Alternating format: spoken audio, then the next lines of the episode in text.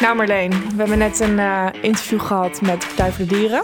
Ja, lekker radicaal was het. Heel erg radicaal. We hebben het over heel veel van hun partijplannen gehad. Mhm. Zoals bijvoorbeeld uh, 75% van de veestapel inkrimpen. Ja, en dat is echt uh, ontzettend veel. Meer dan een andere partij wil. Dus we hebben het ook even goed gehad over of het wel haalbaar is. En niet alleen maar een idealistisch plaatje. Zeker, zeker.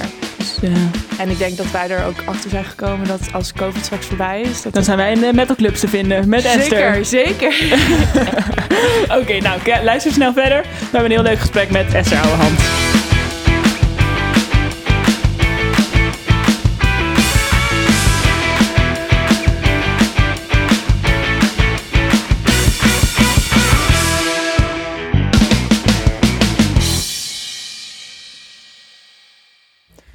Goedemiddag. Welkom allemaal bij een nieuw interview van de Studenten Stemwijzer. We, we, vragen lijsttrekkers het hemd van het lijf over belangrijke jongerenthema's, zodat jij en wij straks wat zekerder in dat stemhokje staan. Vandaag interviewen wij lijsttrekker voor de Partij voor de Dieren, enthousiast black metal fan en gedreven activist Esther Ouwehand. Welkom, wat fijn dat u er bent. Dankjewel, dankjewel. ja, ik zit hier ook samen met mijn mede-interviewer Lois. Leuk. Zullen we gewoon uh, je en jij zeggen? Ik ben Esther. Is helemaal goed, we gaan het proberen. Ik, uh, Jullie zijn natuurlijk keurig opgevoed, begrijp ik goed. Ja, maar uh, ik maar vind je uh, en jij wat, wat ontspannender. Wat en dit is ook hè? een ontspannen stemwijzer, toch? Ja, zeker. Ja. Ja. ja. en even wat achtergrond. je zit al 15, bijna 15 jaar in de Tweede Kamer. Ja. en de Partij voor de Dieren begon toch een beetje als het lachertje van de klas. Werd soms zo gezien. Maar inmiddels zijn jullie op zeven zetels in de peilingen. Ja. En hebben jullie ook aangegeven klaar te zijn om te gaan regeren. Ja. Dus we zijn uh, heel benieuwd hoe dat eruit gaat zien. Maar voordat we daarmee beginnen, uh, willen we eerst nog weten... ben je er ook klaar voor om met ons het vuurpeloton te spelen? Vast wel. Ik neem aan uh, niet met live ammo. Dus ik heb alle vertrouwen in dat het een vreedzaam vuurpeloton zal zijn. Okay, ja, ja. Goeie antwoord. Nou ja, het vuurpeloton houdt eigenlijk in dat we een aantal keuzes geven, een aantal dilemma's. En uh, die, moeten dan, die moet je zo snel mogelijk beantwoorden. Oh, zo snel mogelijk? Zo okay, snel okay. mogelijk. Zonder toelichting. En dan achteraf kunnen we een beetje praten over. Dus achteraf kan ik uh, de nuance aanbrengen? Zeker, okay. zeker. Dus uh, nou, laten we beginnen. Ja, ik ben benieuwd. Um, tot drie uur wakker om te studeren, studeren of oh, tot drie uur in de club? Studeren. De feesttafel halveren of de basisbeurs terug? Oh nee, nee, deze is gemeen. Je moet kiezen. Deze is gemeen. De veestapel halveren. De zesjescultuur of overambitieus? Zesjes. Uh, Black Sabbath of Kaius? Oh, wat een gemene vragen. Uh.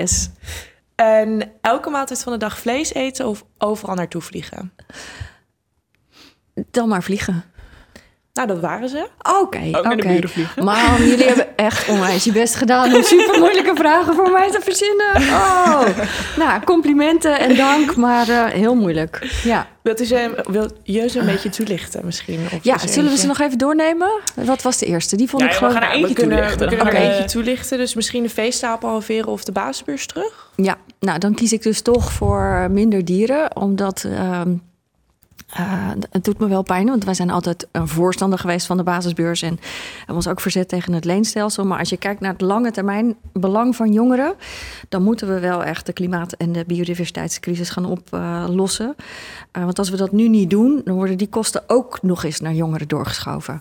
Maar ja, uh, het was gelukkig een moeilijke vraag, omdat jullie best wel weten dat ik voor allebei ben. Behoud van de basisbeurs en krimp van het aantal dieren in de veehouderij. Gedaan, ja. ja. ja, ja, ja. Nou, daarnaast hebben we het natuurlijk ook gehad over metal. En ja. uh, volgens mij heeft Vice uw muzieksmaak ooit de meest obscure muzieksmaak van het Buitenhof, uh, Binnenhof, Binnenhof ja. genoemd. Bent u daar trots op? Nou ja, het is wat het is, maar mensen vinden dat wel grappig en spannend. En uh, um, ook wel verrassend, want ze zien mij als, nou ja, het, het, is niet per se een vrouwelijke muzieksmaak. En dan ben ik ook nog eens niet zo groot. En dan vinden ze me aardig en dan zeggen ze, wat, luister jij naar die herrie? Ja, ja dat is wat het is. Ja. Maar ik vind het eigenlijk wel leuk, want uh, ik vind dat het wel leuk als, uh, als je onverwachte kantjes aan je persoonlijkheid hebt. Zeker, ja. Ja, en ik ben uh, een heel vrolijk mens. Mensen hebben vaak van metal ook een beetje het idee dat dat allemaal heel zwaar is en zo. Maar ik ben juist heel opgewekt en al mijn vrienden in die scene ook. Dus ik kan ook een beetje de vooroordelen over die scene doorbreken. is misschien ook wel leuk. Ja, ja, zeker. Nou, nu willen we eigenlijk verder naar uh, stereotypes met betrekking op de partij. De Partij van de Dieren in dit geval. En ehm, ja, wat wij eigenlijk zagen toen we de, dit interview bij onze volgers gingen voorleggen, is dat heel veel mensen zoiets hadden van: oké, Partij van de Dieren, die zijn er voor het belang van de dieren, dat is heel mooi. Maar wij zijn wel allemaal mensen en daar komen ook belangen en wensen bij. Ehm, en ja, wat, hoe zit het eigenlijk daarmee? Wat zijn jullie er ook voor de mensen? Wat is, wat is ja. daar? Uh... Ja, we krijgen die vraag heel vaak. En uh, ik vind dat juist wel leuk. En het geeft ook aan wat het effect is van zo'n uh, expliciete naam kiezen. Mm -hmm. De Partij voor de Dieren is uniek. En alleen al onze naam maakt dat wakker in mensen. Dat, je wordt echt geprikkeld om te denken van Partij voor de Dieren, wat is dat eigenlijk? Uh, beetje raar, waarom is dat nodig? Uh, dus je zet mensen meteen aan het denken. En wat wij heel graag willen is, uh, we zijn ook de enige partij die een zogenaamde ecocentrale visie heeft. Hè. Alle andere partijen redeneren toch primair vanuit Um, een gedachtegoed dat gaat over de korte termijn belangen van de westerse mens en zijn geld. En dan kijken van, oh, maar hoe kunnen we dan ook beter zorgen voor de aarde en, en dierenwelzijn respecteren en zo. En wij zeggen, begin nou aan de andere kant. Begin bij de kwetsbare belangen en dan zie je vanzelf dat uh, de fundamentele, de wezenlijke belangen van de mens, dat je die ook in het oog hebt. Dus de dingen die wij doen gaan veel meer over de lange termijn. En uh, nou, met de coronacrisis, ik zie mijn boek daar al liggen, dus daar gaan we het straks vast, vast nog over hebben. De coronacrisis laat heel goed zien dat als we um, blijven denken dat de mens buiten de natuur staat en zelfs daarboven als een alleenheerser, uh, dat dan um, onze wezenlijke belangen heel erg in het gedrang komen. We hebben nu te maken met een gezondheidscrisis die rechtstreeks het gevolg is van dat denken. Hè, dat we met alle andere soorten op de wereld maar kunnen doen wat we willen. En dan krijg je dus dit soort ziekte voor terug. Uh, waardoor, nou, ik ben normaal een hugger. Ik kan niet eens zeggen, hey, hallo, we kunnen niet eens een hand geven. En normaal zou ik even een hug doen, weet je wel. Mhm. Ja. Daar zijn mensen niet op gebouwd. We zijn sociale dieren. Dus er is een groot verschil tussen het wezenlijke belang van mensen... en de dingen die echt belangrijk zijn in het leven. En die horen er, wat de Partij voor de Dieren betreft, dat is één pakket... En ja, de meer korte termijn gemaksbelangen waarvan je denkt, nou ja, prima als je er verder geen schade mee doet. Maar als je daarmee de toekomst van jongeren bijvoorbeeld op het spel zet, dan moeten we daar misschien anders over denken. Ja. Dus wij maken zo'n radicaal andere keuze in uitgangspunt uh, dat. Um, dat ik het heel leuk vind dat we Partij voor de Dieren heten, omdat je meteen mensen ook prikkelt om daarover na te denken. Ik denk dat het ook een mooi beeld is en dat uh, iedereen dat heel mooi vindt. Maar dat het ook best wel um, ja, moeilijk kan zijn, omdat mensen denken van ja, dan moet je, je moet zo deugdzaam zijn of goed zijn. Um, kan je, ik, daarom vroeg ik me af, kan je bijvoorbeeld ook uh, lid worden van de Partij voor de Dieren als je niet veganistisch eet? Zeker, ja. Ja, ja de meeste mensen die lid zijn van de Partij voor de Dieren zijn geen vegan. Okay. Um, dus um, we staan open voor iedereen. Wat we wel zien is dat de mensen die lid zijn van de partij, die zijn zich wel bewust aan het worden. Dus die, ja. die doen misschien een Meat Free Monday of hè, ze beginnen uh, na te denken over wat kan ik in mijn eigen leven voor keuzes maken om bij te dragen aan duurzaamheid. Ja. Maar ik zie het altijd heel erg als een, um, het moet op allebei de fronten. Ik denk dat persoonlijke keuzes een belangrijke trigger kunnen zijn voor beweging in de politiek. Mm -hmm. Kijk naar een partij als de VVD, die zal nooit bewegen als zij niet het gevoel hebben dat ook gewone mensen af en toe een vleesvervanger pakken, weet je wel. Dan denken ze, oh ja, gewone mensen, die willen allemaal gehaktballen. En als gewone mensen niet laten zien dat ze ook gewoon een vleesvervanger kopen, ja. dan gaat zo'n partij nooit bewegen. Dus dat is belangrijk. Maar tegelijkertijd uh, moet de politiek natuurlijk wel aansluiten bij. Um, de individuele keuzes die mensen maken voor een duurzame toekomst. En niet dat hele beleid saboteren. Als de politiek de vee-industrie blijft subsidiëren, ja, dan kan je mm. daar als vegetariër of als vegan niet tegenop. En datzelfde geldt voor als jij dan kiest om wat duurzamer te leven, maar de politiek blijft de fossiele industrie met miljarden ja, subsidiëren. Ja, Oké, okay, dus zijn dus wel uh, ja, mensen die niet veganistisch eten, maar ook uh, gewoon nog vlees? Of worden die wel binnen de eerste weken omgevormd tot. Uh... Nee hoor, nee, nee, nee, nee. Nee, kijk, we komen vanuit een situatie, en dat geldt voor mij ook. Ik ben ook gewoon opgegroeid met de gedachte dat vlees en zuivel de normaalste zaak van de wereld ja. is. We aten iedere dag vlees. En um, vanuit zeg maar die situatie uh, kun je dus als individu bewust worden en besluiten je eigen keuzes te maken. Um, maar daarmee is niet gezegd dat iedereen die is opgegroeid met vlees en, en die stappen nog niet gezet heeft, uh, dat die niet mee mag doen. We ja. moeten met z'n allen loskomen uit. Um, het gebruiken van dieren, denk ik. En uh, ja, ik denk ook dat dat heel normaal is. Dat je de hele geschiedenis laat zien dat we dingen die eerst een goed idee lijken, dat we op een gegeven moment denken, nou misschien toch niet. En dan veranderen we. Ja. Zo moet je het zien. Oké. Ja.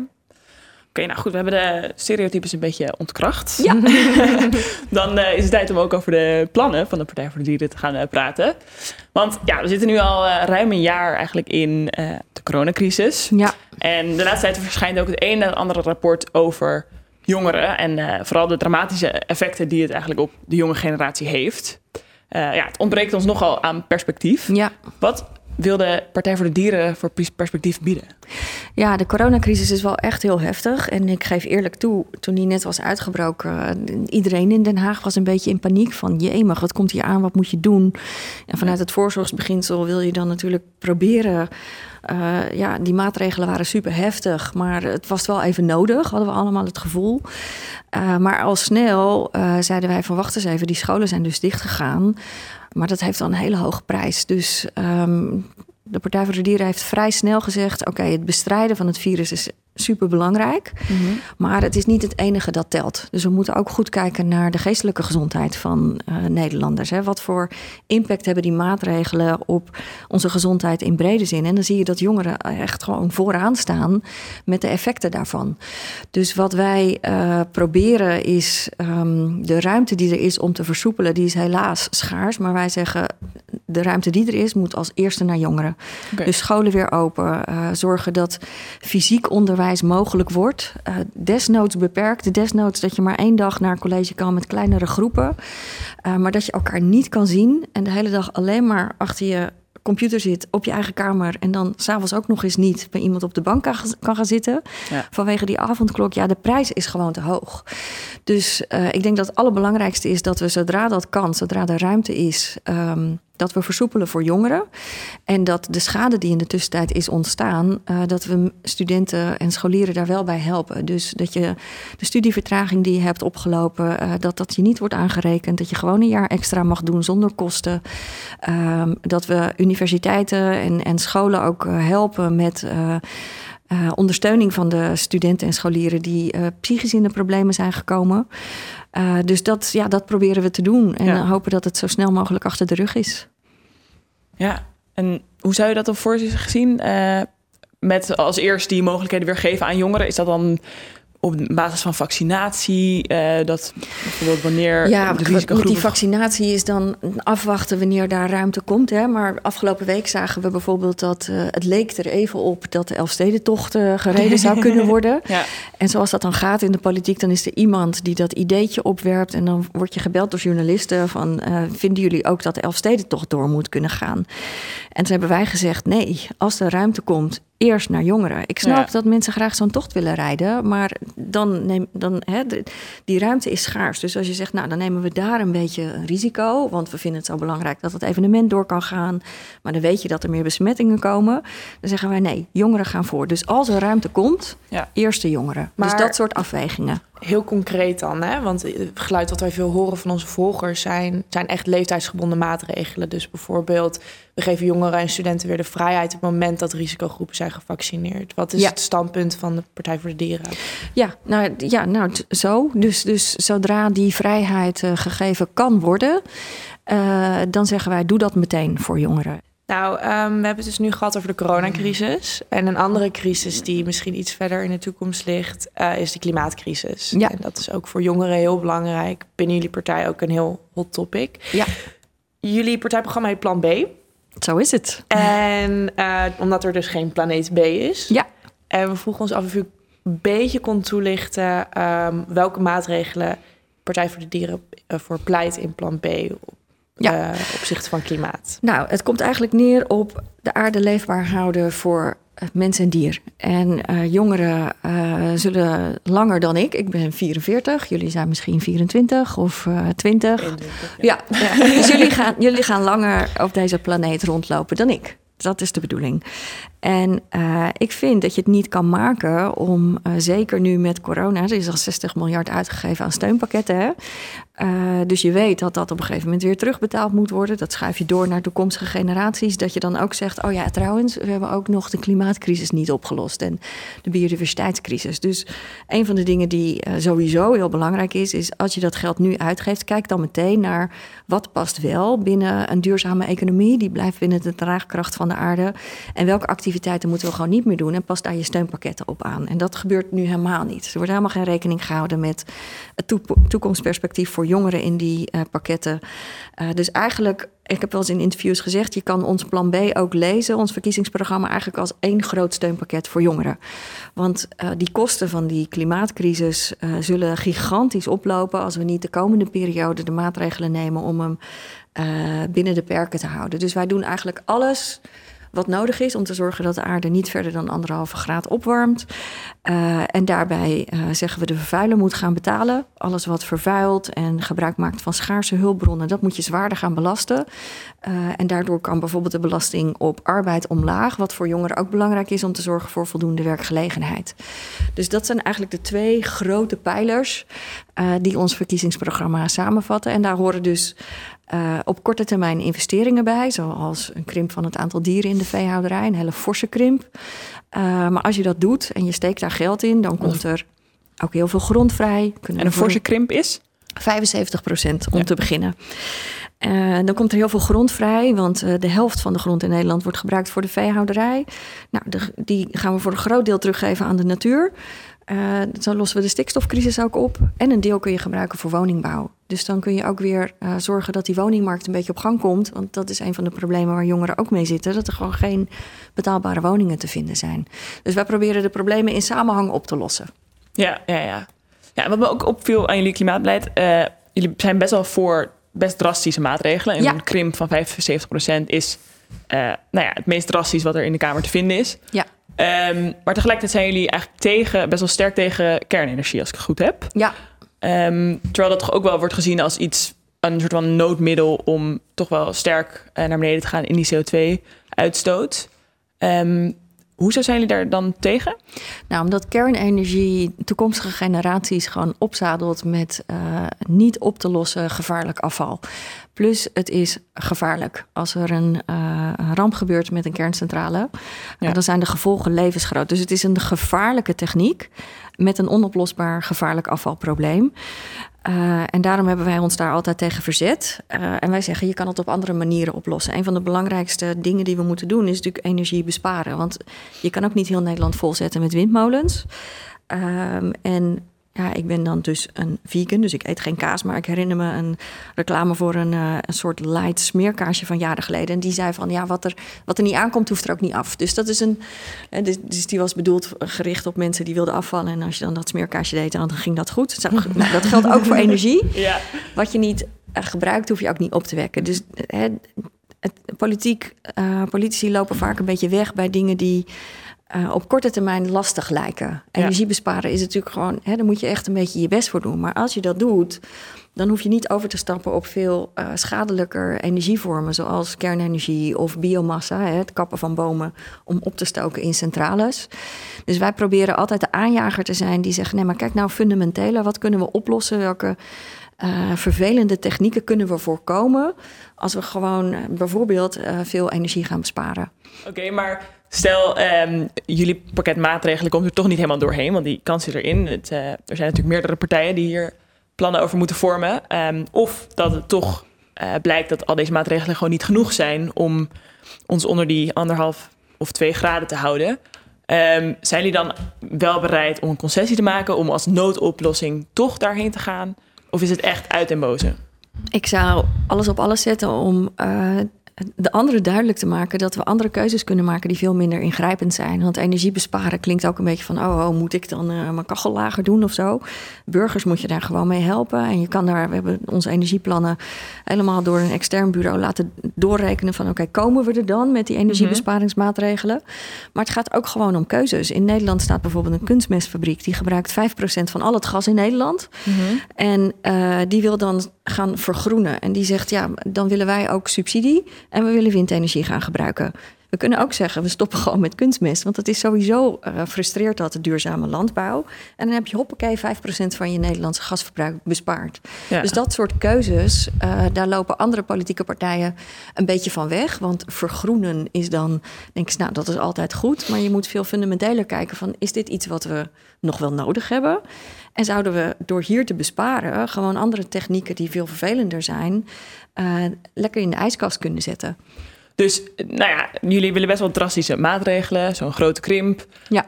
Um, de andere partijen, of tenminste de meer groenere partijen, willen 50%, in principe in plaats van 75 procent. Um, en daarnaast zijn jullie natuurlijk voor nog andere maatregelen ook. Um, nou ja, als jullie dan bereid zijn om mee te gaan regeren, in hoeverre zijn jullie ook bereid om dan te schikken naar de partijen van andere plannen? Ja, nou kijk, de Partij voor de Dieren is natuurlijk, uh, wij staan voor een radicale koerswijziging. Dus dat is onze belangrijkste voorwaarde. Uh, ik zie wel, en dat is hoopgevend, um, dat de tijden echt aan het veranderen zijn en dat we leven in een kanteltijd, zoals uh, historicus Philip Blom ook zegt. Mm -hmm. Uh, dat het besef ook bij andere partijen is gegroeid. Dat we gewoon vastzitten in een economisch systeem dat niet veel langer goed kan gaan. En dat je uh, fundamenteel andere keuzes moet maken. En daar zien we al tekenen van, ook in de politiek, zelfs bij de VVD. Die zeggen, oh ja, dat uh, kapitalisme, daar moeten we misschien de rafelrandjes van, van bijschaven. Nou, dat is lang niet fundamenteel genoeg. Maar um, dat het ongemak ook bij andere partijen is gegroeid over dat we hier eigenlijk niet uitkomen als we vasthouden aan de oude systemen, dat zie je. Ja. Dus wat ik heel erg hoop en waar ook uh, echt perspectief op is, is dat die kanteling dusdanig voort, uh, zich voortzet dat na de verkiezingen een groen en progressief kabinet mogelijk is. Daar wil de Partij voor de Dieren natuurlijk aan meedoen. Uh, de keuze die wij dan zullen gaan maken in de formatie, die, uh, die dan uh, gevoerd moet gaan worden, zal voor ons steeds afhangen van nemen we een afslag naar echte duurzaamheid of blijven we doormodderen met symptoombestrijding? Als dat het is, ja, dan, dan zal de Partij voor de Dieren niet mee kunnen regeren. Maar als we die koerswijziging inzetten, dan valt er met ons te praten over welke maatregelen doen we dan eerst, welk tempo. Um, we hebben nog een probleem eigenlijk waarmee we zitten. We hebben de coronacrisis een beetje besproken en we hebben de klimaatcrisis besproken. Dus een beetje tussen die tijdspan in ligt ook nog een economische golf. Uh, waar we een beetje bang voor zijn. Uh, we hadden al niet zo'n sterke positie in de arbeidsmarkt, op nee. de woningmarkt.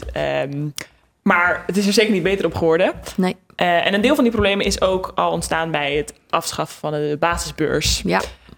Um, nou ja, we hadden het dilemma op het begin er al een beetje over. Het is voor jullie ook een moeilijke keuze tussen de veestapel en de basisbeurs. Maar wat vindt de Partij voor de Dieren? Komt de basisbeurs terug? Ja, zeker. Ja, we hebben ons altijd verzet tegen uh, het afschaffen van de basisbeurs en uh, het leenstelsel. Ik ben nog steeds verbaasd dat uh, partijen die zichzelf een onder onderwijspartij noemen, dat daar steun aan hebben gegeven. Terwijl ze niet eens door coalitiedwang in een kabinet gedwongen werden, maar gewoon uit zichzelf hebben ze voor dat leenstelsel ja. gekozen. maar goed, uh, je ziet gelukkig dat iedereen op zijn schreden terugkeert. En dat iedereen nu zegt: Oh nee, dat leenstelsel hadden we niet moeten doen. Maar ja, je moet die schade natuurlijk wel repareren. Dus de basisbeurs moet terug. De studenten die er echt uh, door geraakt zijn, die moet je compenseren. Uh, en ja, en, en hè, echt investeren in onderwijs. Want um, ook daar hebben we weer twee soorten argumenten. De fundamentele, dat ik er echt van overtuigd ben dat uh, een samenleving alleen maar uh, fijn en uh, goed kan floreren als je mensen toegang geeft tot onderwijs en ook daar dat rendementsdenken afschaft en niet alleen maar denkt, oké, okay, welke studie gaat dan wat bijdragen aan de economie en dat je dan een student zo in dat malletje propt en je moet leren en, en, en dit gaat de economie helpen, dus je moet ook leveren. Ja. Uh, maar meer ruimte en vrijheid. Dus uh, ook voor bijvoorbeeld de geesteswetenschappen. We hebben dat allemaal nodig. Je kan niet alleen maar sturen op, uh, uh, op de technische innovatie die de economie dan vooruit gaat helpen. Dus dat is heel fundamenteel. En dan is het ook nog eens economisch. Want als we toe willen naar een gezonde economie die blijft binnen de draagkracht van de aarde, is investeren in onderwijs onontbeerlijk. Dus ook daar heb ik weer twee argumenten waar ik de rest mee om de oren ga slaan. Ja. ja. Ja, en dan al die andere problemen natuurlijk nog. Hè? Dat de woningmarkt zo ongelooflijk ontspoord is. Dat jongeren er niet meer tussen komen. Je hebt en geen baan en ja, je hebt geen kans op een woning. Eigenlijk nu een beetje over hebben. De woningcrisis is denk ja. ik een van onze... Zelfs als studenten loop je daar... eerste economische probleem waar je eigenlijk tegenaan loopt... is, ja, je kan is, geen kamer je, je vinden. kan geen kant op. Nee. En we vroegen ons af, wat doet de Partij voor de Dieren... Um, concreet voor studenten binnen de woningcrisis? Nou, de woningcrisis moet acuut worden opgelost. Voor een deel kan dat door in steden de ruimte beter te benutten, te zorgen voor betere doorstroming, maar ook te zorgen dat de huren worden bevroren, want mensen kunnen nu gewoon geen huurwoning betalen. Um, dus zo proberen wij de woningcrisis op te lossen en wat ook heel belangrijk is, is dat we uh, jongeren, want die hebben vaak het meeste um, nadeel te ondervinden van die flexibilisering van de arbeidsmarkt, uh, dat je mensen gewoon bestaanszekerheid biedt. We willen ook het minimum loon omhoog doen. Dus voor jongeren, of ze nou hoog zijn opgeleid of praktisch zijn opgeleid, iedereen moet voldoende inkomen hebben om de normale vaste lasten te kunnen betalen. En daar zijn heel veel dingen voor nodig. Um, maar de Partij voor de Dieren wil daar wel. Um, dat het komende kabinet daar echt flinke stappen in zet. We kunnen dat niet nog vier jaar laten sudderen. Want je komt nu uit de collegebanken, je zult nu een woning nodig hebben. Uh, dus ja, in de steden de ruimte beter benutten, zorgen voor doorstroming, bevriezen van de huren, zorgen voor toegankelijk betaalbare woningen uh, en een betere positie op de arbeidsmarkt. Terwijl wij toen wij uw of jullie partijprogramma hebben gelezen, kwamen heel veel dingen tegen. We kwamen een van de grootste um, ideeën die we tegenkwamen was natuurlijk de veestapel inkrimpen met 75 procent. Ja. Dat is een heel groot deel van de Nederlandse industrie, is, is het exporteren van voedsel. Um, en daarnaast kwamen we plannen tegen zoals de basisbeurs terug, een basisinkomen, het bouwen van duurzame woningen. Dit kost allemaal bakken met geld. En daarnaast willen jullie toch een van onze grootste industrieën inkrimpen. Hoe gaan we dat financieren? Nou, de, er wordt vaak geschermd hè, met uh, Nederland uh, verdient zoveel aan de landbouw, maar dat valt heel erg tegen. Um, Waarom valt dat tegen? Omdat er heel veel kosten mee gemoeid gaan die niet in die prijs zitten. Dus als je kijkt naar bijvoorbeeld de export van vlees en zuivel, uh, daar verdienen we dan uh, 10 miljard aan. Uh, maar de vee-industrie kost ons maatschappelijk 6,4 miljard per jaar. Uh, en dan gaat er ook nog eens 1,6 miljard aan subsidie naartoe ieder jaar. Dus daar hou je maar 2 miljard over. terwijl de veehouderij ook de helft van de grond in Nederland in bezit, in bezit houdt. En er is een stikstofcrisis. Hm. Dus natuurlijk kost het even geld om die transitie te maken. Maar zowel voor de biodiversiteit als voor klimaat geldt dat hoe langer je wacht, hoe duurder het wordt. Dus die investering die je nu moet doen om te zorgen dat we overschakelen naar een duurzame landbouw, die verdient zich makkelijk op korte termijn terug. Wacht je daarmee, dan, uh, dan lopen de kosten alleen maar op. En uh, tegelijkertijd moet je natuurlijk investeren in een gezonde economie die blijft binnen de draagkracht van de aarde. En dan zie je dat we bijvoorbeeld aan de diensten veel meer verdienen. 100 miljard uh, per jaar. Um, terwijl die geen schade toebrengen aan dieren, natuur, milieu en uh, de leefomgeving. Maar daar, en daar komt, toch ook... en daar komt onderwijs natuurlijk ook weer bij kijken. Dus ook met je onderwijs zul je uh, die investeringen waar ik het net over had, die zullen bijdragen aan uh, de economie die wel houdbaar blijft. Dus zo zit die verschuiving in elkaar. Maar het klopt absoluut dat we nu geld moeten vrijmaken om um, hogere kosten in de toekomst te voorkomen. Want naast u had het ook even over diensten. En um, in jullie partijprogramma staat ook dat de vermogensbelasting omhoog moet. Ja. Maar um, vooral dat multinationals in Nederland belasting moeten gaan betalen. En dat de hoogste tarieven omhoog moeten. Ja. Wij vroegen ons af, heeft dit niet, zullen dit ook gevolgen hebben voor de banenmarkt? Als grote multinationals misschien uit Nederland weggaan, omdat wij zo opeens hoog gaan belasten. Dat is ook iets waar studenten tegen gaan aanlopen misschien. Ja, nee, dat denk ik niet. Want um, ons programma uh, uh, verschuift inderdaad de, de lasten naar vervuiling en het onttrekken van uh, schaarse grondstoffen. Uh, dus wij verschuiven de belastingen naar de vervuiler. De vervuiler moet gaan betalen. Uh, en daarmee creëer je ruimte voor een verlaging van de lasten op arbeid, wat heel goed is voor de banenmarkt juist. Maar dan gaat de vervuiler toch alsnog die kan toch vertrekken dan? Nou, dat denk ik niet, want um, we hebben allemaal het klimaatakkoord ondertekend, alle landen. Dus je kan wel blijven zeggen, ja, maar als wij hier klimaatmaatregelen nemen, dan gaan ze weg. Maar andere landen zullen die klimaatmaatregelen ook moeten nemen. Maar er moet er dus, dus wel een Europees consensus zijn over dit soort hele strikte regelingen. Ja, en wie gaat er eerst? Dat is natuurlijk wie gaat, het lastige. Nou, wie gaat er eerst?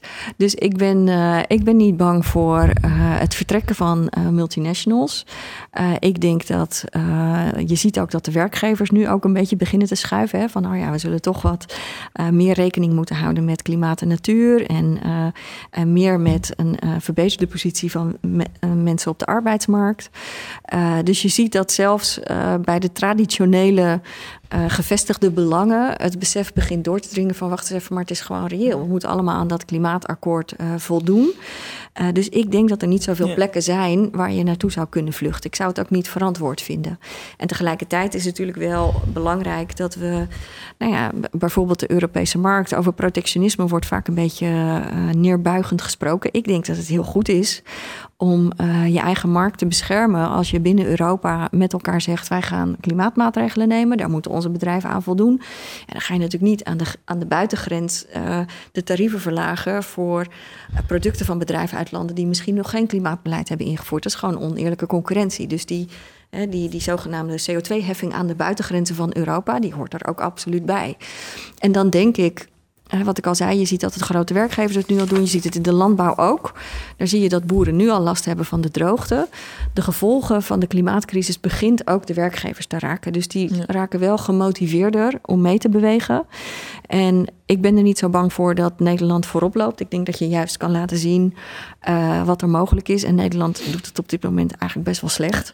Dus maar het is, niet zo dat wij uh, zien wat er nodig of wat, wat er mogelijk kan zijn. Maar ja. blijft natuurlijk wel echt een probleem als als daardoor, als we toch eerder zijn en daardoor wel heel veel bedrijvigheid vertrekt. Ja, maar het is niet zo dat Nederland uh, het beste jongetje van de klas is of zo. Dat is een ander ding waar altijd mee wordt geschermd. Maar Nederland bungelt gewoon onderaan de lijstjes met groene energie. Uh, we hebben de minste natuur. Dus Nederland doet altijd wel alsof wij een soort van heilig boontje zijn. En als we dan nog harder lopen voor het klimaat, ja, dan zijn we een soort gekke Henkie. Nederland doet het juist best wel slecht voor het klimaat. Dus wij, wij lopen daar niet in voorop. Oké, okay, ze ja. mogen wel wat inhalen, ja. zegt u. Ja, Um, Oké, okay, nou, we hebben het uh, over drie grote crisissen, crisis gehad. um, en um, ja, het is misschien een beetje een open deur, maar we zijn wel benieuwd bij welke van deze drie ja, golven ligt nou eigenlijk uh, jullie prioriteit? Noem ze nog eens. Ja, ik heb zo dus zitten praten. Sorry, de, nee, de, de ja. coronacrisis, een beetje op de korte termijn wat waar we nu mee zitten. Dan een economische crisis die daarna komt, of misschien nu al bezig is in ieder geval in het opzicht van jongeren.